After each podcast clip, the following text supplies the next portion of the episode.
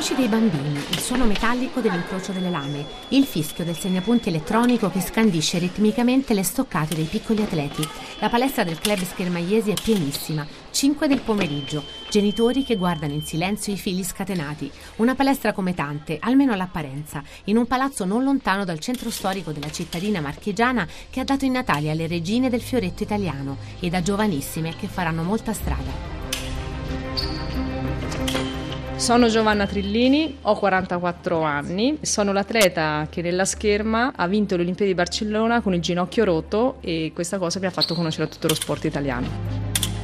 Mi chiamo Valentina Vezzali, classe millenovecentosettantaquattro, sono una fiorettista, mi sento un po' la Lady Oscar della scherma. Sono nata femmina ma dovevo essere maschio e nella culla ho trovato il fioretto.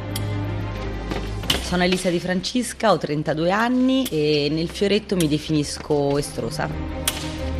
Mi chiamo Elena Tangherlini, ho sedici anni e nel fioretto sono una guerriera.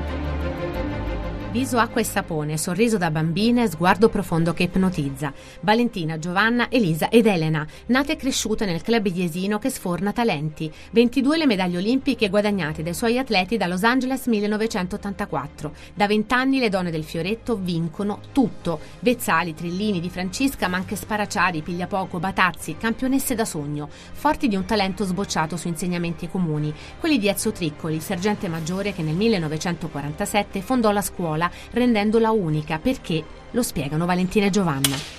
Noi atleti iesini abbiamo una scherma, ognuno diversa dall'altra, ma a partire proprio dall'impostazione. Questo significa che il nostro maestro è riuscito a tirar fuori quello che noi avevamo dentro ed è lì la bravura di un tecnico che deve essere anche e soprattutto un educatore, comunque insegna una disciplina sportiva, dal mio punto di vista deve trasmettere anche dei valori che secondo me sono universali e che oggi in questo mondo mancano sempre di più: l'etica, il rispetto, le regole. Il secondo segreto è stata anche la fortuna di poter avere sempre persone con cui allenarsi, persone forti, persone brave, e questo ha fatto sì che il livello tecnico della scuola di Iesi sia sempre stata alta e continua ancora ad essere alta, perché ci sono, sono state e ci sono ancora oggi atlete molto forti. Come diceva il maestro Triccoli, la scuola fa scuola, i campioni fanno i campioni, anche perché credo che la scherma sia uno di quei pochi sport dove il campione del momento può anche tirare con i bambini.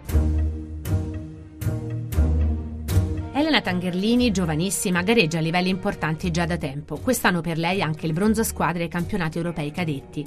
Il toto medaglie delle tre campionesse, un appassionante gioco enigmistico. Ci si perde a segnare con una crocetta tutte le vittorie tra Olimpiadi, Mondiali, Coppe del Mondo, talmente brave da incrociarsi anche nelle finali. Vezzali e Trillini, oro e argento ad Atene duemilaquattro, per esempio, spartendosi il podio. Di Francesca e Vezzali, oro e bronzo individuali a Londra duemiladodici, sempre per esempio. Assopiglia tutto solo e insieme alle colleghe del Dream Team azzurro, trascinante anche quest'anno ai mondiali di Kazan. Vezzali, Di Francesca, Arianna Errigo, Martina Batini, con la Trillini dietro le quinte. Giovanna ora insegna a Iesi, collabora con la nazionale ed è il nuovo maestro di Elisa. Il rapporto tra allievo e il maestro è un rapporto paragonabile anche genitore-figlio, nel senso che il maestro è quella persona che ti mette in pedana, ti cresce, ti fa vedere tutto quello che è il mondo della scherma, che ti accompagna alle gare, che ti porta a vincere, ma nel momento in cui te perdi è lì e cerca di consolarti e di spiegarti i vari motivi. È la persona con cui condividi gran parte del tempo in pedana e quella che in fondo pedana, se ti dice devi fare questo, lo devi fare anche se non sei d'accordo.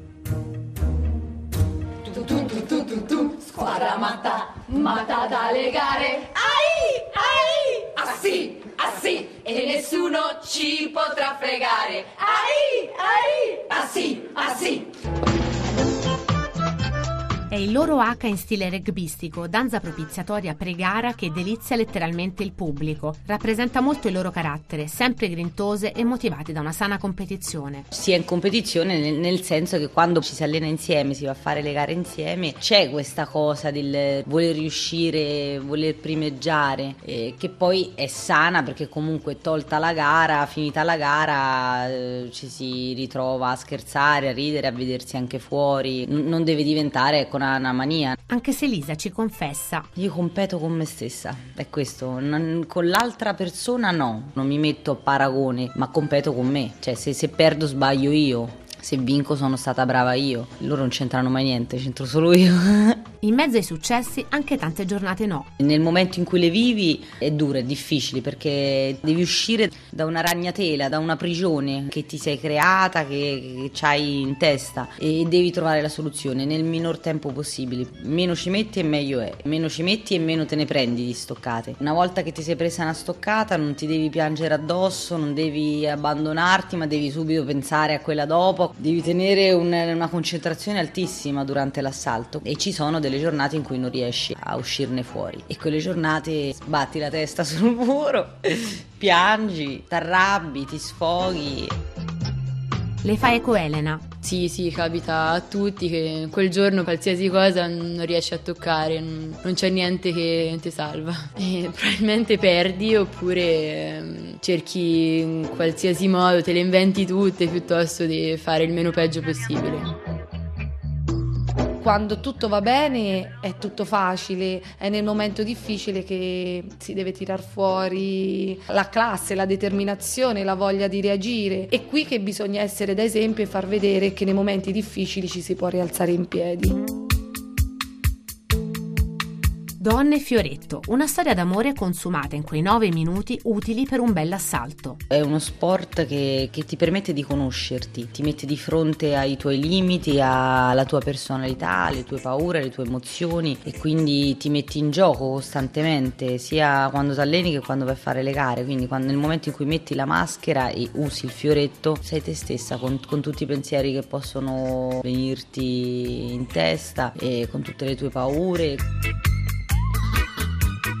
Mi ha regalato da una parte la possibilità di crescere, la possibilità di maturare e di diventare ragazza e poi donna, adesso moglie e mamma, e io contemporaneamente penso aver dato tanto lo stesso anche alla scherma, come sport, come divertimento, soprattutto ho cercato sempre di darli come insegnamenti, come messaggi per gli altri.